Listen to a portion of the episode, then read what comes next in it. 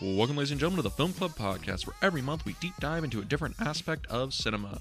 A director, franchise, genre, or actor, it doesn't matter. It's always fun at the Film Club.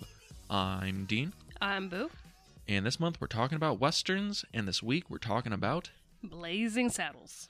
directed by Mel Brooks, starring Cleveland Little, Gene Wilder. It is a movie of 1974, and it is uh, it's a wild movie. It's a movie that wouldn't be made today, which has been said many and many time. That is like the most famous thing people refer to Blazing Saddles about is that it is a movie that could never be remade because it is uh like the N word said in that movie like 80 times. It Yeah. is very like non-politically correct. I know a lot of people say that, but watching the movie like I I never felt like the movie was punching down at all. Like I it is it is a movie where I'm like out of context it probably wouldn't work, but in context of the movie, it's a pretty like progressive movie. Like it's oh, honestly yeah. a giant satire of the undercover racism of the western genre. Yeah, and I think that's what people need to walk into this movie understanding that it is satire. I mean, it's kind of like The Great Dictator, where people thought that Charlie Chaplin was praising Hitler when he was really making fun of Hitler. That is a take you only get if you never watched Great Dictator, if you only saw the clips. Yeah, and I mean, this movie, everybody's fair game in this movie. And we see why people might think, oh, wow, you know, they're being racist. And it's like, no, we're seeing the progression of our lead, Bart, who has been, you know, kicked down in his life. And now he's kind of risen to power. And it was to do so to destroy this town. But really, he made everything better. Yeah, and um, I guess before we get too deep, for those who haven't seen Blazing Saddles, I have the back of the box. Wow. the the plot synopsis as it were bart is a african american railroad worker that lands in some hot water after standing up to his nitwit boss his punishment to be the new sheriff to the racist town of rock ridge secretly the nefarious attorney general hopes this change of status quo will allow him to run a railroad through the town as the people bicker amongst themselves but bart is able to befriend the town and thwart the villain's plot culminating in a brawl that bursts out of Rock Ridge into the Warner Brothers backlot, leaving Bart the victor as he rides into the sunset in a sweet Cadillac. yeah. This is a Western. this is a western. This is my kind of western where yeah, they're riding off into the sunset. You know, we're getting the whole Shane, Shane, that kind of thing. And then Have you seen Shane? I haven't, but I know that scene. Ev- Everyone knows that scene. Of course, of I course. I watched Shane like not that long ago because it's like oh it's one of the best westerns ever, and I'm like it's it's okay it's all right. it, it's fine. Like the the kid. Okay, the movie's really pretty and it's a really good movie. The kid actor nails on a chalkboard. Oh my! They didn't invent Mm. good kid actors until like the 1970s. I swear to God. Oh Lord. But um. it happens. Yeah, but Blazing Saddles. Yes. This is a Mel Brooks movie, and this is kind of the tippity top of the Mel Brooks canon Yeah. because this comes out in 74 this is his third movie. Hmm his fourth movie is young frankenstein. They both come out in 74 those two are his most profitable films combined. They make like 200 million dollars Yeah. right? His first movie's the producers. He wins like an academy award for best writing. Was High Anxiety after Blazing Saddles? yeah I, Okay. uh, high anxiety's like his sixth or seventh movie. It, it's a little bit a ways after this. But I'm, I'm bringing this up because okay this tippity top of mel brooks career and then he's never able to kind of come back and recapture this kind of like lightning in a bottle magic i'm wondering why do you think that is I mean, that, that that's kind of a hard question for me because I feel like so many of his movies are lightning in a bottle because he's one of these directors where he thinks out of the box, but when you think of Mel Brooks, you know exactly what you're picturing with Mel Brooks. It's comedy, it's off the wall, it's craziness, but it works. yeah So I feel like this isn't just the lightning in the bottle moment because we have Young Frankenstein coming after this. It's like he's got hit after hit after hit. Well, the Young Frankenstein, it's the same year, which is is astounding to me. Like Blazing Saddles is like the number two most profitable film of that year, and Young Frankenstein's the number three. Yeah. And it's like that's why I'm saying like for 1974, like that era, insanely like high caliber stuff. But once you get to something like um Spaceballs, Yeah. which people really like, but it's um Robin Hood Men in Tights. Robin Hood Men in Tights. They're movies where they're kind of 50-50 in terms of the jokes that still land and then by Dracula Dead and loving it, it's just nothing's kind of kind of hitting anymore, right? It's still funny. It's yeah, they're still funny. Like Mel Brooks is a good comedian, but it's a thing where I don't know if like did his humor change or was it a thing where his humor just didn't um keep up with the times and he was still telling jokes of 1974 that didn't work in the 90s. Or he just had so much money that he was kind of like, ah, you know, you think he might have started phoning it in a little bit? eh, maybe, or just kind of like, you know, I'm I'm gonna start winding it down a little bit. I don't have to be as you know aggressive at it as I was, because I mean that's a big task to take on Blazing Saddles and Young Frankenstein back to back. Yes. So it's like, yeah, I could see, you know, in the later years and with some of the later movies where it'd be like, okay, you know, I'm not going to be holding the reins as tightly as I was with some of the previous movies. But yeah, I mean, Blazing Saddles is just one of those, like, you know, knock it out of the park movies. Yeah, I mean, I've heard people describe Blazing Saddles in the like top 5 comedies of all time. Yeah. Right, same conversation as like Monty Python the Holy Grail, Airplane, um uh Duck Soup, you know, like really high level like Mhm. comedies, right? And I'm wondering, do you think that is a valid um thing to hang on Blazing Saddles? Is this one of those all-time comedies? Oh, Play it any year, any decade, you're going to get a laugh. Yeah, absolutely. I mean, you know, some of the do- some of the jokes are dated in this movie. There's some references like um, Gene Wilder makes a, a reference to because Bart's telling him, "Oh, you know, you've killed you know so many men," and uh, Gene Wilder's character goes, "No more than Cecil B. DeMille." And it's like you know, you have younger audi- audiences now who might not be into film, don't know who Cecil B. DeMille is, but for film enthusiasts like ourselves, I'm we we get the joke. I mean, the whole bit with the Attorney General, um, Hedley Lamarr, yes, and it's like it's Hedley, not Hedy, because Yeah. Hedy Lamarr was a actress from like the 1950s, 40s, 50s. 40s, 50s, somewhere in there, and there was a real lawsuit yeah, from her uh, with this movie. and and that's one of those things where I'm like, okay, that's a really funny bit if you know who Hedley Headley Lamar is, Hedy Lamarr, yeah. but. I mean, like, fucking, I don't think anyone knows who Hedy Lamarr is now. Like, that's the kind of thing Yeah. where the Mel Brooks style of comedy is very, like, kind of topical. Like, I mean, you look later down his career, Robin Hood Men in Tights is a literal, like, one for one attack of Kevin Costner's Robin Hood Prince of Thieves. Mhm. Spaceballs is a one for one, like, Star Wars. Star Wars riff. And it's, it's interesting that his comedy is very works of the time and blazing saddles i think works great because it's referencing all the hmm western tropes and western cliches and like subverting them and making fun of them He's the original spoof movie.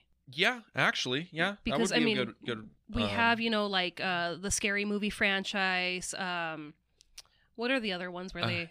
date movie disaster, Disaster movie, movie. epic movies the movie movies which yeah.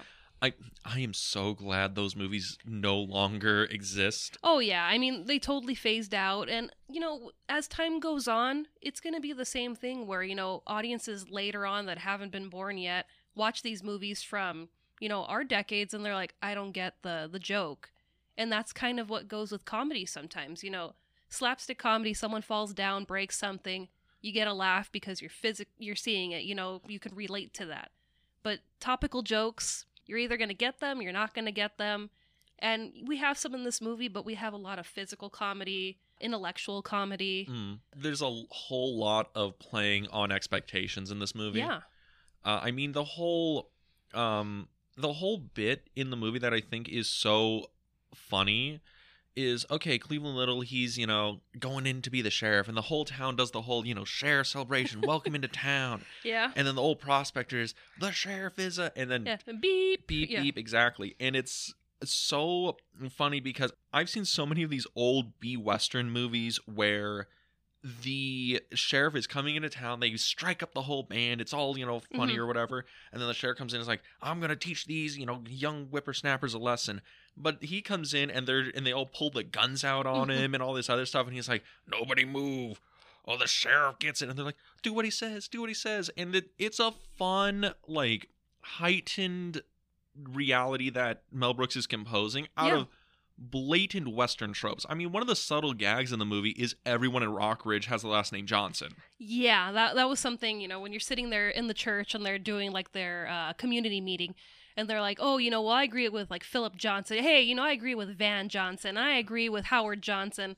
And I'm like, there's either a lot of incest going around in this town or A huge no one's coincidence. or no one's creative.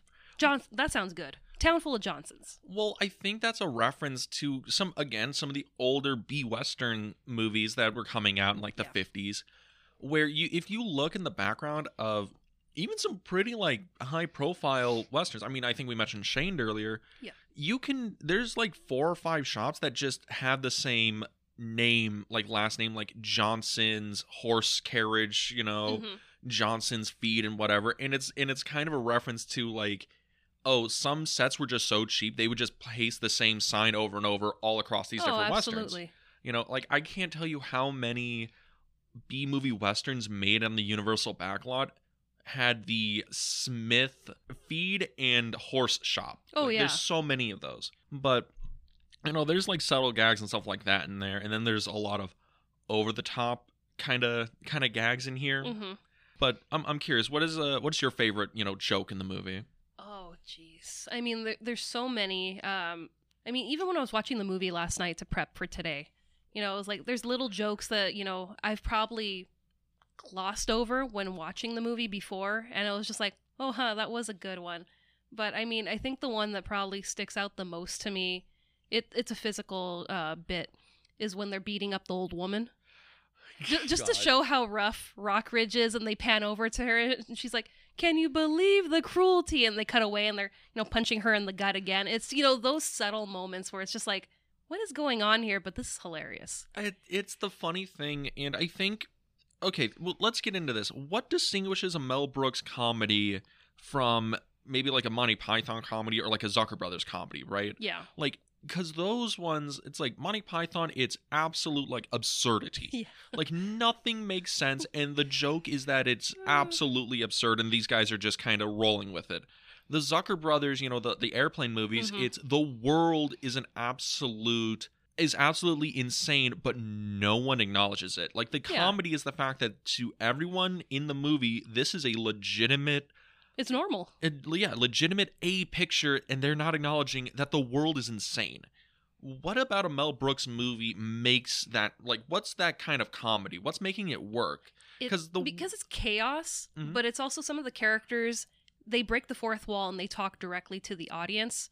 So it's like they know that this is crazy and they have to check in with you, but then they go back to the craziness themselves. So it's kind of like, is this all just crazy? Is life crazy? Mm.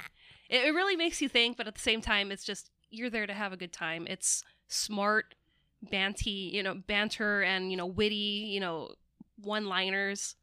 It's it's one of those things where the Mel Brooks comedies like to have you in on the joke, and that's Yeah. I think that's why his comedy tends to be really like topical.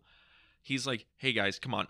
You you remember that thing that happened, you know, to to Richard Nixon or whatever? Yeah, come on. It's it's funny. Come on, join in on the joke as they're making fun of this whole construction. you have Mel Brooks who plays the governor in Mhm. this movie, and you know he's completely incompetent. Um, he's constantly screwing his secretary, and you know that's how we always catch him. You know, with his pants down, and just you know, I need you to sign this. What does this do? Blah blah blah blah blah.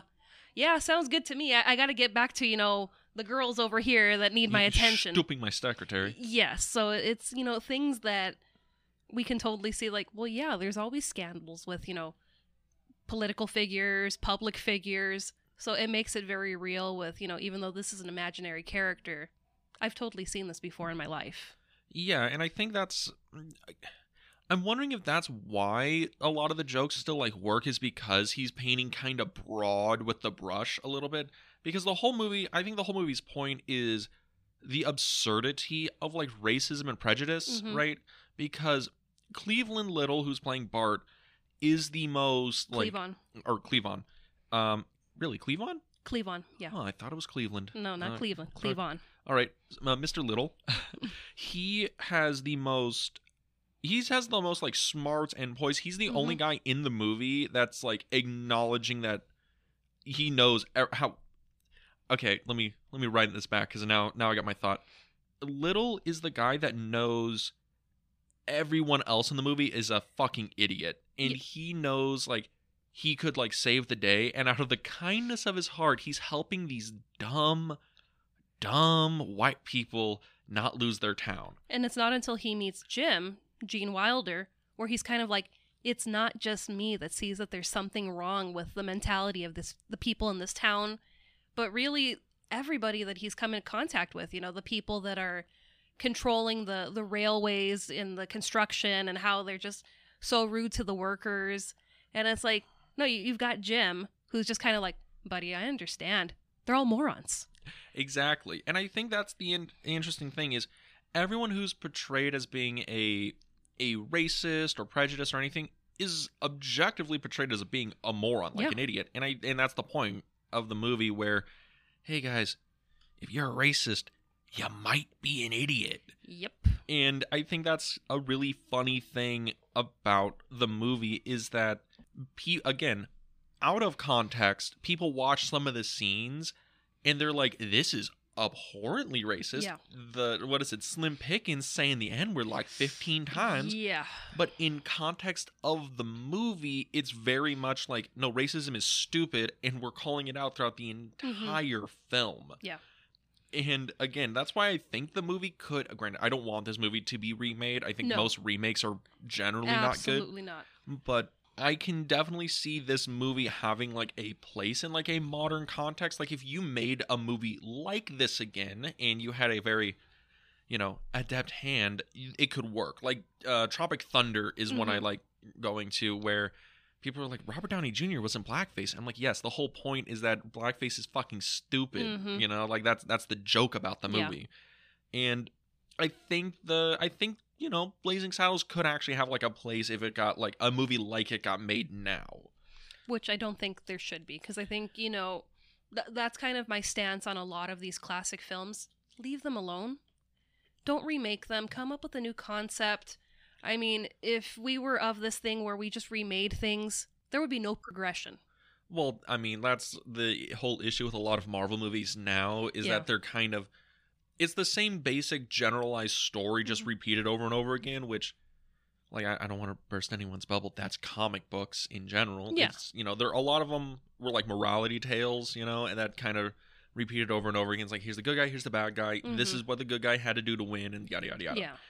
But the whole thing with with this, I don't want it to be like remade. I don't want a Blazing Saddles 2024. But if I got like you know a um uh, a a Blazing Pirates movie, right? Where it's a pirate movie, but it has this Blazing Saddles style aesthetic and Blazing style Blazing Saddles style humor. I think it could work because I again we talked about this earlier. Blazing Saddles could never be remade again. No. Why do you think that is? Because it's just the lightning in the bottle of, you know, a Mel Brooks idea, the perfect cast. I mean, the writers is a, are a murderer's row of Oh, yeah. comedians. Richard Pryor helped pen this. Yeah, and I mean, Richard Pryor was originally supposed to be Bart in the movie, but because of his drug use, his alcohol use, Mel Brooks had to be kind of like, you know, you are still my friend. I still love you, but I can't rely on you. And be- this all stemmed because he had hired him to be Bart in the movie, and he had, you know, taken a phone call from him, and he's like, oh, well, hey, where are you? And he was like, he was somewhere on the East Coast. He's like, I'm here in this like major city, and I don't know how I got here. Is- and and Mel Brooks was was kind of like, before or after Richard Pryor lit himself on fire? I don't know. Okay, Yeah, I'm I'm not good with hmm. years, so I, it's I like, understand. yeah. But um, Do you think the movie would have been better if Richard Pryor was Bart? you know, I love Richard Pryor. He's so off the wall and hilarious. But I really think that this switch and casting really worked because I love Cleavon Little as Bart. He is so good in the movie. I'm surprised. Uh, Was he in anything else after this?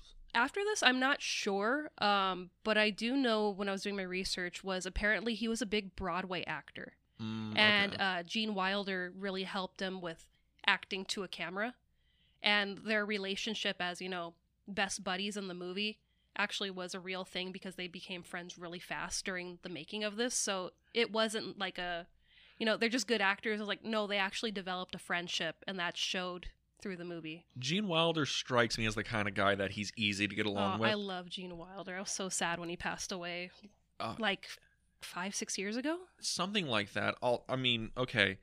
Let let's talk about like Gene Wilder because he's in the supporting cast here. Before we go there, I was going to tell you there is a show by Taika Waititi named Our Flag Means Death. It's Mm. about pirates, about Blackbeard. I did recommend this to you. Oh yeah, yeah, okay. So this is kind of like Monty Python, Mel Brooks craziness. It's Okay. it's really fun, so I recommend it. You should watch it. okay, so so if I'm looking for a uh, Blazing Saddle or Mel Brooks style fix with pirates, that that's my best bet. Yes. Okay, but um, Until Mel Brooks makes one. And soon, soon. But um, you know, Gene Wilder, he's the co-lead of this. He Yes. goes on to be the lead of Mel Brooks' next film, Young Frankenstein. Mm-hmm. Um, they have a very good relationship. I believe Gene Wilder continually comes back to Mel Brooks Mel movies, Brooks movies. yeah. Like I think he's he's in more than like these two. Yeah, I'm pretty sure because he's in the producers. Producers. Um, Is he in High Anxiety anywhere as a cameo or I, something? I don't think he is. Uh, I can't think of the other actor from Young Frankenstein who plays Igor. He's in Silent Movie. yeah, yeah. But, so it, it's kind of this thing uh, with like a lot of directors where it's a lot of the same people that work together. But yeah, you know, Gene Wilder has done a couple of Mel Brooks movies. One of my favorite lines in the movie is delivered by Gene Wilder. I, I think you know these are people of the earth, you know, mountain folk.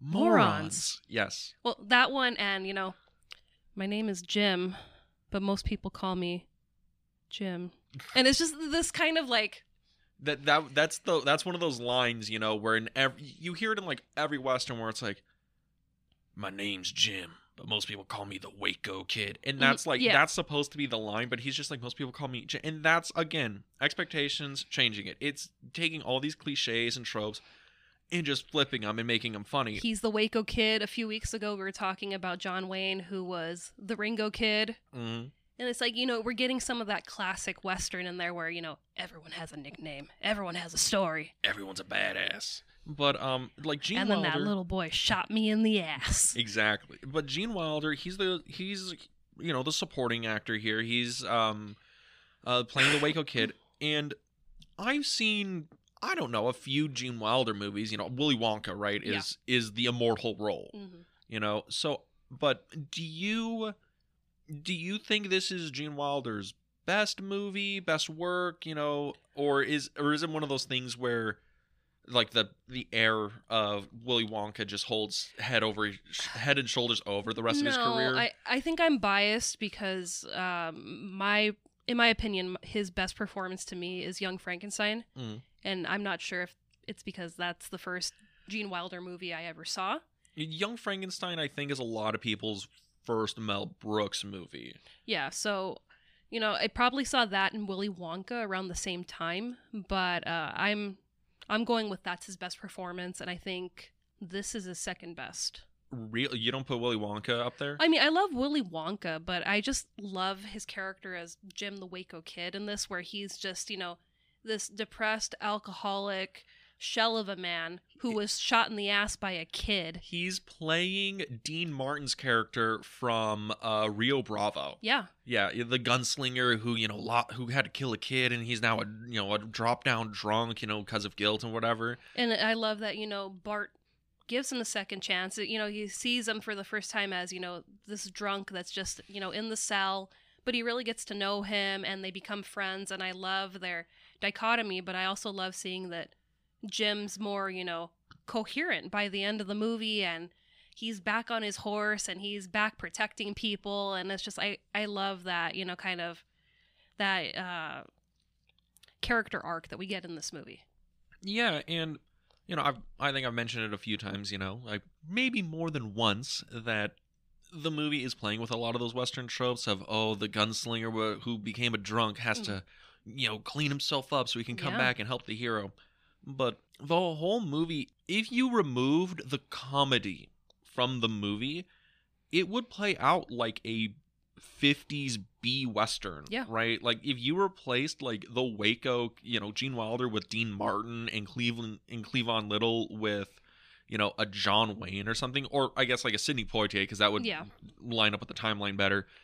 And you could just make this as just a normal Western movie. Or you go Rat Pack. You'd have Sammy Davis Jr., you'd have Frank Sinatra, you'd have Dean Martin. Oh, actually, you actually, yeah. If Mel Brooks sold this in nineteen like sixty Mhm. he could have sold this as a Rat Pack style um, western, right? And I think that's something interesting. And this comes up in a lot in other comedies like Airplane Mhm. or um, like uh, Top Secret or whatever. A lot of the Zucker brothers movies, where the plot is a is a real movie, Mhm. and then they add comedy and jokes and stuff on top of it. Blazing Saddles works as like a real movie. If you remove the comedy, the movie still works. Yeah. And I think that's something that a lot of comedies now miss out on. And I, and this is kind of where I want to Mhm. I guess steer the conversation cuz why does Blazing Saddles work so much better than a modern comedy does now?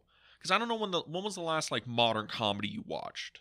Does Renfield count? We're going to talk about that later by the way. But but I'm trying to think, you know, like like a themed comedy because I mean Renfield would be a themed comedy. It- it's a um, horror comedy, yeah. It's a horror comedy. We saw Dungeons and Dragons. That was a comedy. Yeah, action and adventure comedy. I'm Um, thinking something that's more like like this, where you would co- quantify it as a straight comedy. And I think that's something interesting because I'm trying to think of a comedy that even runs close to a Blazing Saddle style concept. Like it's a it's a kind of a big production genre. It's comedy, a genre comedy. That's why you know I feel or like a satire, I guess. a satire. Okay, satire. Um, I don't know. I mean, I love satire films, and it just I can't think of you know anything recently that I saw off the top of my head that would be close to Blazing Saddles. Yeah, because I mean, there's a lot of satires that came out. I know "Don't Look Up" was a satire about Yeah. you know modern culture, media, and blah blah blah. But that movie's um, I don't think that movie's actually all that good. Um, but the thing is, is a lot of comedies like the the movie movies we mentioned those earlier from the Mhm. early 2000s. Yeah.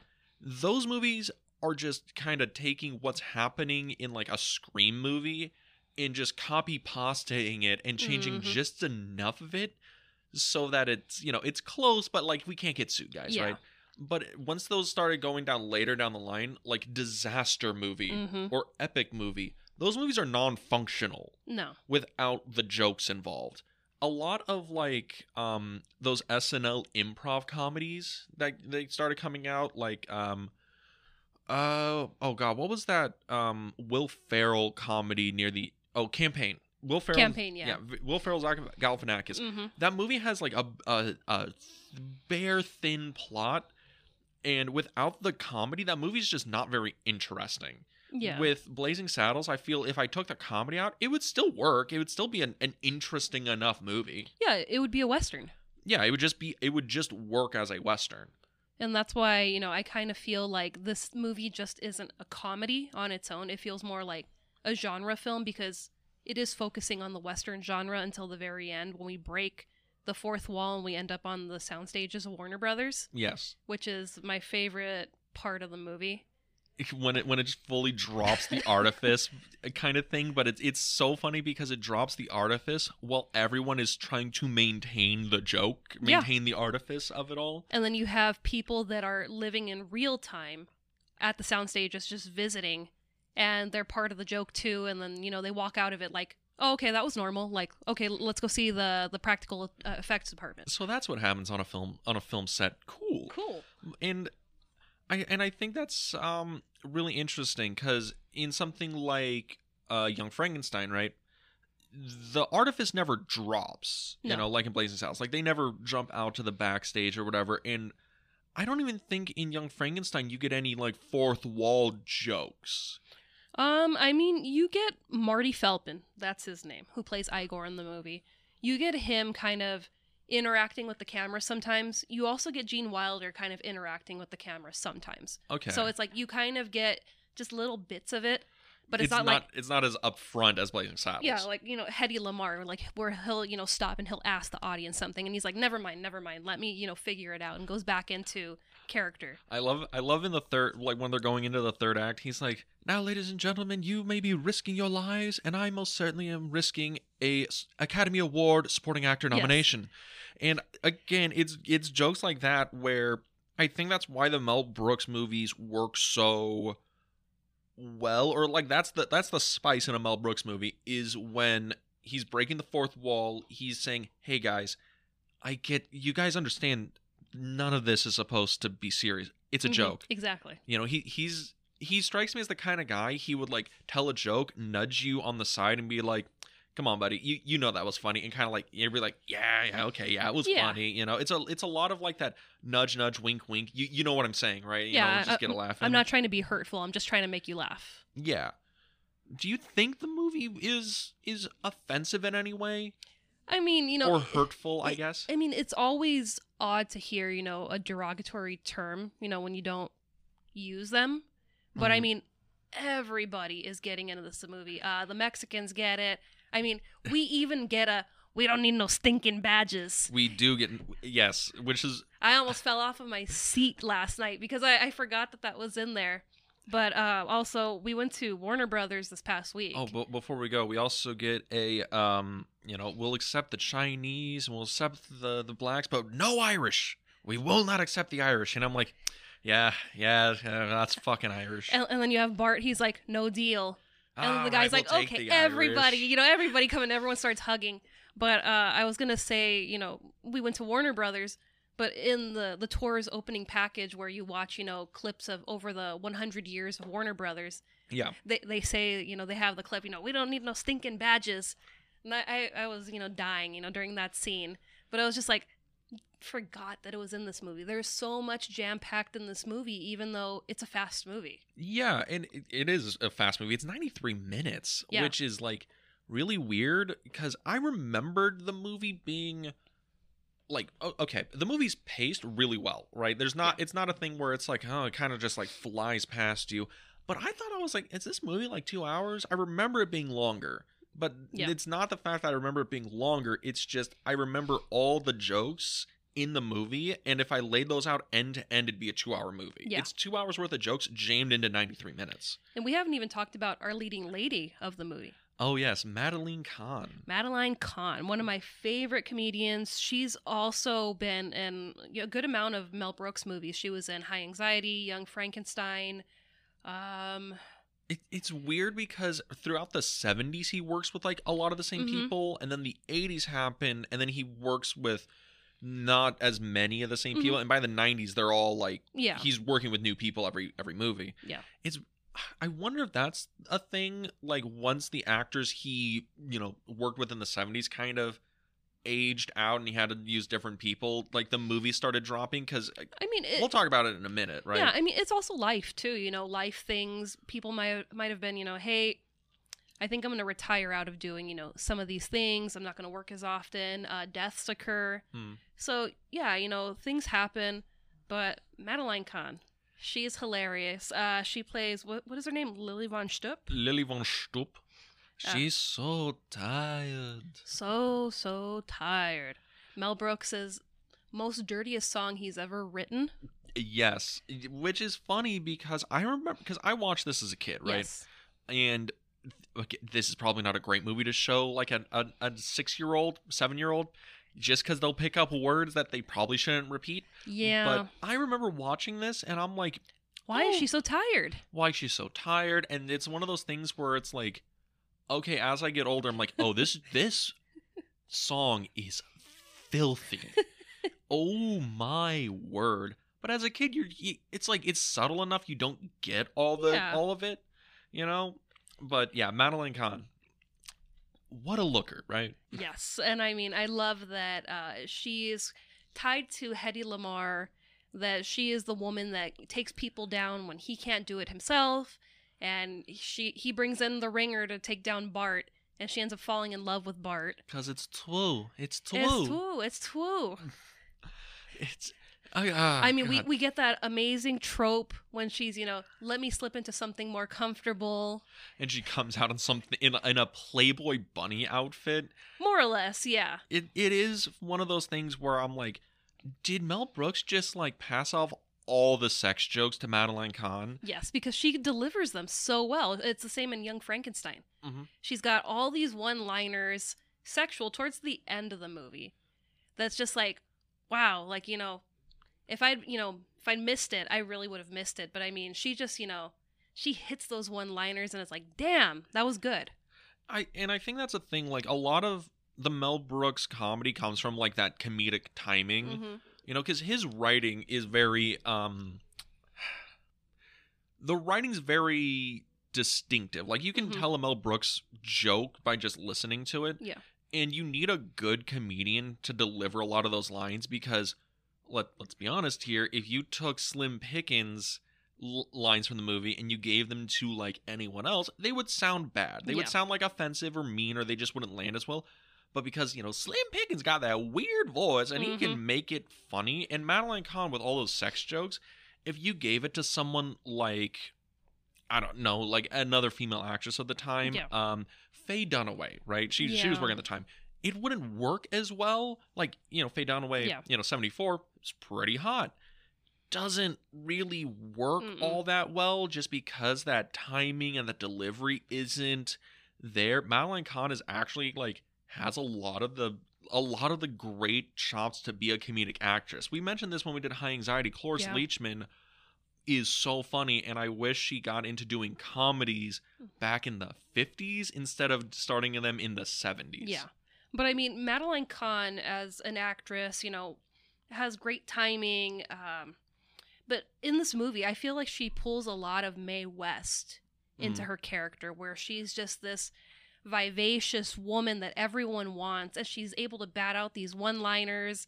You know, she's able to take on the men in this movie. Like, uh, I think, what is it? The guy Tex that has his feet up on the stage. Get your feet off the stage. Yeah, she's like, "Are you an actor? No, then get your feet off the stage." And she kicks his feet off the stage. So it's you know she's got so much in her. she has crowd work, right? She's got crowd work. She's the perfect person for this role. and it's it's a thing where almost like all actually no all the casting works Yeah, and I love you know even at the end of the movie, which I didn't notice before. mm-hmm. Um, I noticed you know after we see Lily, who's supposed to be like this sex symbol for you know Rock Ridge, she looks more kind of like Marlene Dietrich's. yeah she's in like a, you know these really elaborate you know outfits and hats and i was kind of like well i think that's a callback because i think marlene dietrich famously could not sing and what uh, madeline kahn is doing is basically an impression of her in the in the movie because you know when she starts singing the song it's hilarious because she's singing this, you know, sexy, you know, I'm so tired, they're Mm. coming and And going going and and going and and coming. coming. She's singing this song, but she can't really sing yeah because it's all tone deaf. It's just in this um German accent that you can tell is not a good German accent. no and then it's you know and it makes it funnier. and then you have her physical comedy where she's like you know dragging a chair across the stage so she could just sit down The fact she has to deliver every line by putting her leg up onto a chair or onto a couch like she like she's like i can only deliver my lines if you can see my legs like Yes. that it's the it's the thing where it's a really subtle gag and you don't notice it on the first try but when you watch it you're like every time she delivers a line she has to like show her leg off to like distract you that she's singing in a bad german accent and that was also a thing during her um, audition Mhm. was that uh, mel brooks asked her to like i guess she was wearing like maybe a, like a long skirt or a long dress and he asked her to lift it because he wanted to see her legs and i guess it's because they're going to put her in the costume and he wants to see if you know It- she if she could pull it off well apparently she was so thrown by it that she kind of you know almost didn't take the role of the movie and there was another actress that told her you know no i don't think he's being a creep. I think he's you know it's like you're gonna be a sex pot in the movie. Yeah, it's kind of the point. Yeah he, she's like i think you're you know over analyzing it. So we almost didn't get madeline kahn in this movie. And uh, that would have again, the casting in the movie is like perfect down Yeah. the board. Which, like, I think if you if you miscast anyone, oh, the, the actor who plays Hedy Lamarr, Head, Hedley, hedley harvey korman Harvey Korman, he is great in this movie. oh i He- love harvey korman He steals the show. He is so funny. He he has some of like the worst jokes in the movie, like the jokes where you're like, okay, this doesn't this doesn't really work all that well, and then he has some of the f- best fucking lines in the movie. I mean, He has some of the best delivery in the movie, and it's it's a thing where I'm like, you carry so much of the of the jokes of the movie. It's insane. I mean, like when he goes to Grauman's Chinese Theater. Because, you know, Uh. we're getting out of this picture and he's going to go see a picture to kind of, you know. Well, he's gonna go see Blazing Saddles, see how it ends. he is. But I love that, you know, he, he gets in line to buy a ticket and he pulls out, he's like, oh, um, student ID. Are you kidding me? Yeah, it's like, I love that interaction where it's just like, yeah, this is Harvey Korman, you know, uh, or him with his rubber frog. Mhm. It it he is playing it like almost like a Leslie Nielsen, Mhm. where you know the the comedy of Leslie Nielsen and all the Zucker brothers movies was everything to him was completely serious. He was in an A picture. He was a leading man, and he is going to play this absolutely seriously. And do not call me Shirley. Exactly. Harvey Korman is doing that half the time, and half the time he is as ridiculous as um, Mel Brooks, and sometimes he's as serious as Cleavon Little, and it's like he, he is running this gambit of being like, I am a serious villain, and I'm going to deliver lines that only a a B picture comedian could possibly deliver them to you. And it's again the range he is portraying in this movie is great. Have you seen the Carol Burnett show? Um, n- no, I know of it, but I've Uh, never seen an episode. Harvey Korman's part of that cast. It's kind of like SNL. It's like a pre SNL sketch show. Yeah, and I mean they're always breaking during the gags because they just they come up with these, you know, off the wall things and it makes them laugh. And I mean, Harvey Korman is just so talented and he keeps you laughing. I mean, subtle things like when he keeps hitting his head on the window every time he goes out to, you know, for the hangings. Yes. And then you have, you know, the the medieval guy that's doing the hangings. I love how he shows up in uh, Robin Hood Men in Tights. Yeah, so it's like, you know, all these Easter eggs, you know, things that are, you know, you may have seen it in a 70s movie, but you'll see it again in the 90s Mm. because it exists in the Mel Brooks universe. Yes. Um, but the Mel Brooks universe, right? Yeah. I think we opened with this, but I kind of wanted to round us back to it. The Mel Brooks universe, right? Mel Brooks, he is 96 years old, 97? I think he's 96. Yeah. Older guy, right? Mhm. And he stopped directing in like the later 90s with uh, Dracula Dead and Living It. Yeah. That was his last theatrical release. He's come back. He's doing History of the World Part 2. Everyone's like, "Oh my god, we're getting more Mel Brooks. Mhm. Let's let's go." Now, I don't know how much of it he's actually directing. I'm pretty sure he's writing, producing or like doing like a show run of Yeah. it, right? Now, Mel Brooks pretty famously the Blazing Saddles and Young Frankenstein his biggest career successes, Mhm. right? 1974, the year of Mel Brooks. Yeah.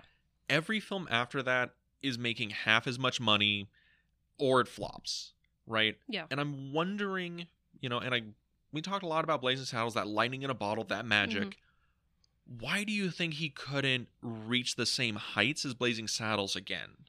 No, I mean, the 70s was kind of, you know, if the 60s was big because we're moving away from like the big Hollywood, you know, musicals, epics, 60s were, you know, a little bit It was the last stages of the studio system before Yeah. it kind of fell out of fashion. And then 70s, we, you know, have like Scorsese and we have more serious, we have more dramas. I think maybe that's why, you know, we didn't get another, another Blazing Saddles because we were just getting so many different genres of films in the 70s that I think that more people were kind of like, well, maybe I, I don't want to laugh. Maybe I want to go see a serious movie or, you know, you, you think it has something to do with the climate they came out in? Like the 70s was a lot more fertile to these kind of more off the wall, kind of weird, you know, pictures. yeah. Yeah, I mean, I can I can definitely see that because like the 1980s is where he starts having kind of a, a pretty noticeable like drop.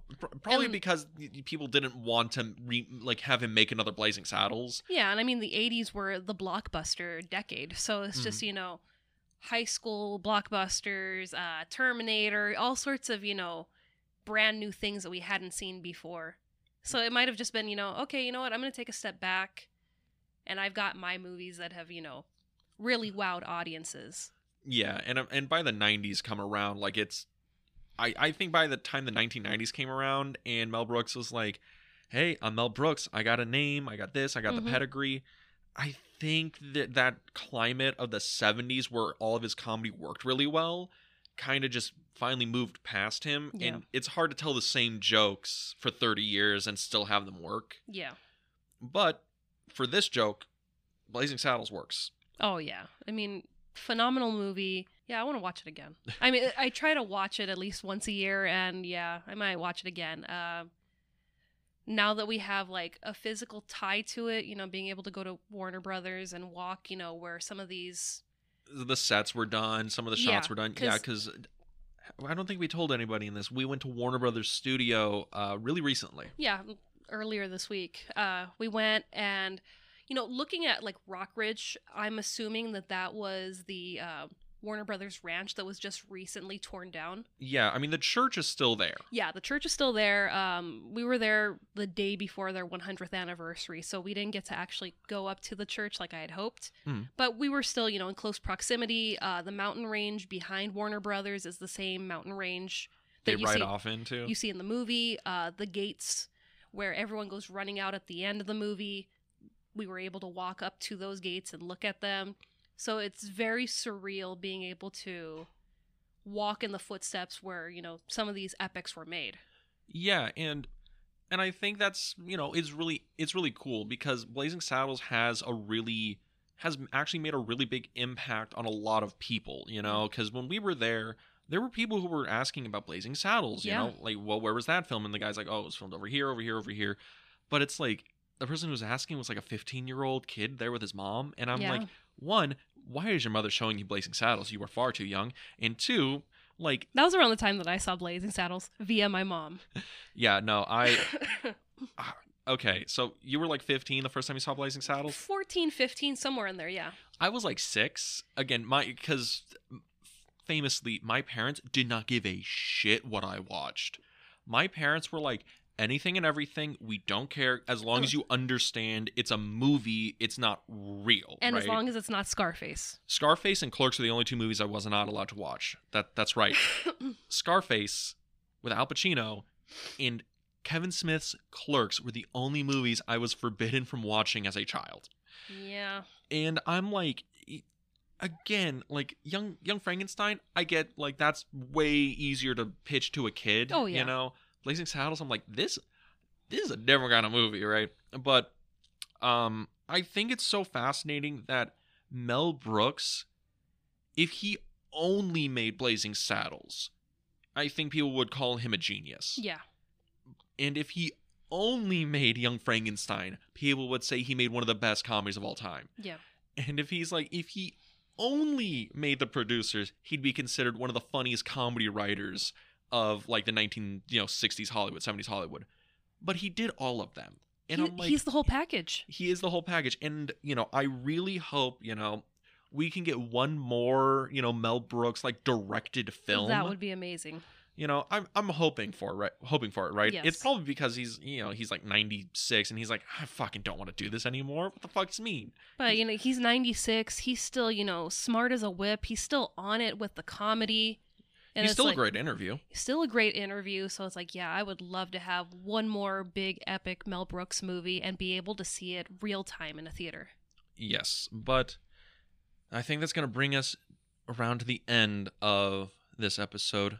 Is there anything you wanted to say before we clocked out? Any boo facts, boo trivia? I mean, there's so much, but I think I'll keep it a, a really simple, fun trivia fact. So the premiere of this movie was actually at the Pickwick Drive-In in Burbank. Oh, fancy. Uh, that drive-in was also used in Grease. hmm But what was cool about this was that the people that showed up to the preview or to the premiere, they showed up on horseback, and because it was a drive-in, people were able to watch the movies on horses and kind of feel like you're having like this western surreal moment. Which ties into the end of the movie when they just burst out of the screen, They burst out of the screen and they're running down the streets, and I mean it's Burbank, so Warner Brothers is not too far away from where the Pickwick was. Now that that's funny. I didn't know that. That's cool. Yeah, so Gotta, gotta give into the Western vibe, the aesthetic. I just give into you know the Burbank studio system vibe because man, I love being at an old studio. But yeah, so Blazing Saddles. I I'm gonna assume you'd recommend. Highly recommend. Two thumbs up. Uh, if you've never seen it, watch it. If you've never seen a Mel Brooks movie before, run and watch his movies because he is a phenomenal writer, director, actor, producer. He does everything, Yes. including acting in his films. Yeah, uh, I would definitely agree. Blazing Saddles, I think it's a top five comedy of all time. hmm uh, pretty easily. I'm so happy it held up because I've watched uh, one or two Mel Brooks movies that didn't hold up nearly as well as when I was like 10, 15. hmm But very happy Blazing Saddles holds up. I think it's a great movie. I think it's so smart, so funny. Uh, and I like that we did it for Western Month because if Stagecoach was the template for Westerns and Good and the Bad and the Ugly was like the revisionist and Blazing Saddles is the parody. Yes. And I think they all work so well together. But what are we doing next week? Next week, we are rounding off Western Month, We are. and we're talking about a movie from the 90s. Yes, the Western revival. Because let's be honest, the Westerns kind of disappeared for most of the 1980s and kind of disappeared for most of the 1970s. Yeah, so we're going to be talking about Tombstone. Arguably, um, this is one of the greatest Westerns ever made. I have heard people make that statement that Tombstone is one of the best Westerns ever made. This is one I haven't seen since the 90s, so really? yeah, this is going to be brand new to me because it's been a very long time. I, I have a fun story about the first time I saw Tombstone. I'll, I'll spoil it now. The first time I ever saw Tombstone, I'm 13 years old, 14 years Mhm. old, something like that. I'm on my va- vacation with my cousins, right? Okay. And we're going to like an old western town, right? My Yeah. cousins had like a timeshare. Was And- it Calico? Oh no, it was Tombstone. We went Oh, to Tombstone, awesome. Arizona. We go through the thing, and they're like, "Oh, we're gonna go see the shootout of the OK Corral." I'm like, "What the fuck is that?" And my cousin's like, "Tombstone," and I'm like, "We're at Tombstone. What the fuck do you mean, idiot?" And he's like, "Okay, bro, have you not seen fucking Tombstone?" And I was like, "Oh, it's a movie." Uh, I know. And then we watched Tombstone in my hotel room, and I'm like, "This shit is fucking fire." It's Oh bussin' bussin'. It's bussin'. It's sh- this shit is litty. And I watched Tombstone like four times that night before we go see uh, before we go to the shootout of the OK Corral the next day. And I'm like, this is fu- so fucking cool. You know, fucking Val Kilmer's a fucking badass. Kurt also, Russell, Curse Russell. Kurt Russell, right? Sam Elliott. It's a great movie. But I have not seen this movie since then. Yeah. So I haven't seen this movie in like almost 15 years. So I'm very excited to revisit it. Very excited. But where can they go to see that? If you want to listen to us on a different platform than you currently are, you can find us on Apple Podcasts, Spotify, uh, Google Podcasts, iHeartRadio, and eventually this episode will end up on YouTube. Yes, it'll eventually end up on YouTube. I'm narrowing down. We're almost at one to one release dates, but Hey, if you wanted to see my lovely slideshows on YouTube, you can go to the Film Vault. That is the Film Vault on YouTube. Like, comment, subscribe. We are eventually going to get around to uploading video versions, like real We're- video yeah, versions. we're working on it. But until then, you gotta go and listen to some of our older episodes. But if you wanted to follow us on social media to find out when we're going to do video podcast, where can they go? You could go to our Instagram page, the Film Club Podcast, where we post daily stories, updates, um, maybe even a premiere or two. You never know. At the Film Club, you can follow us and see our random adventures we go on. But with that, We'll see you next week at the Film Club. have a good week, everybody.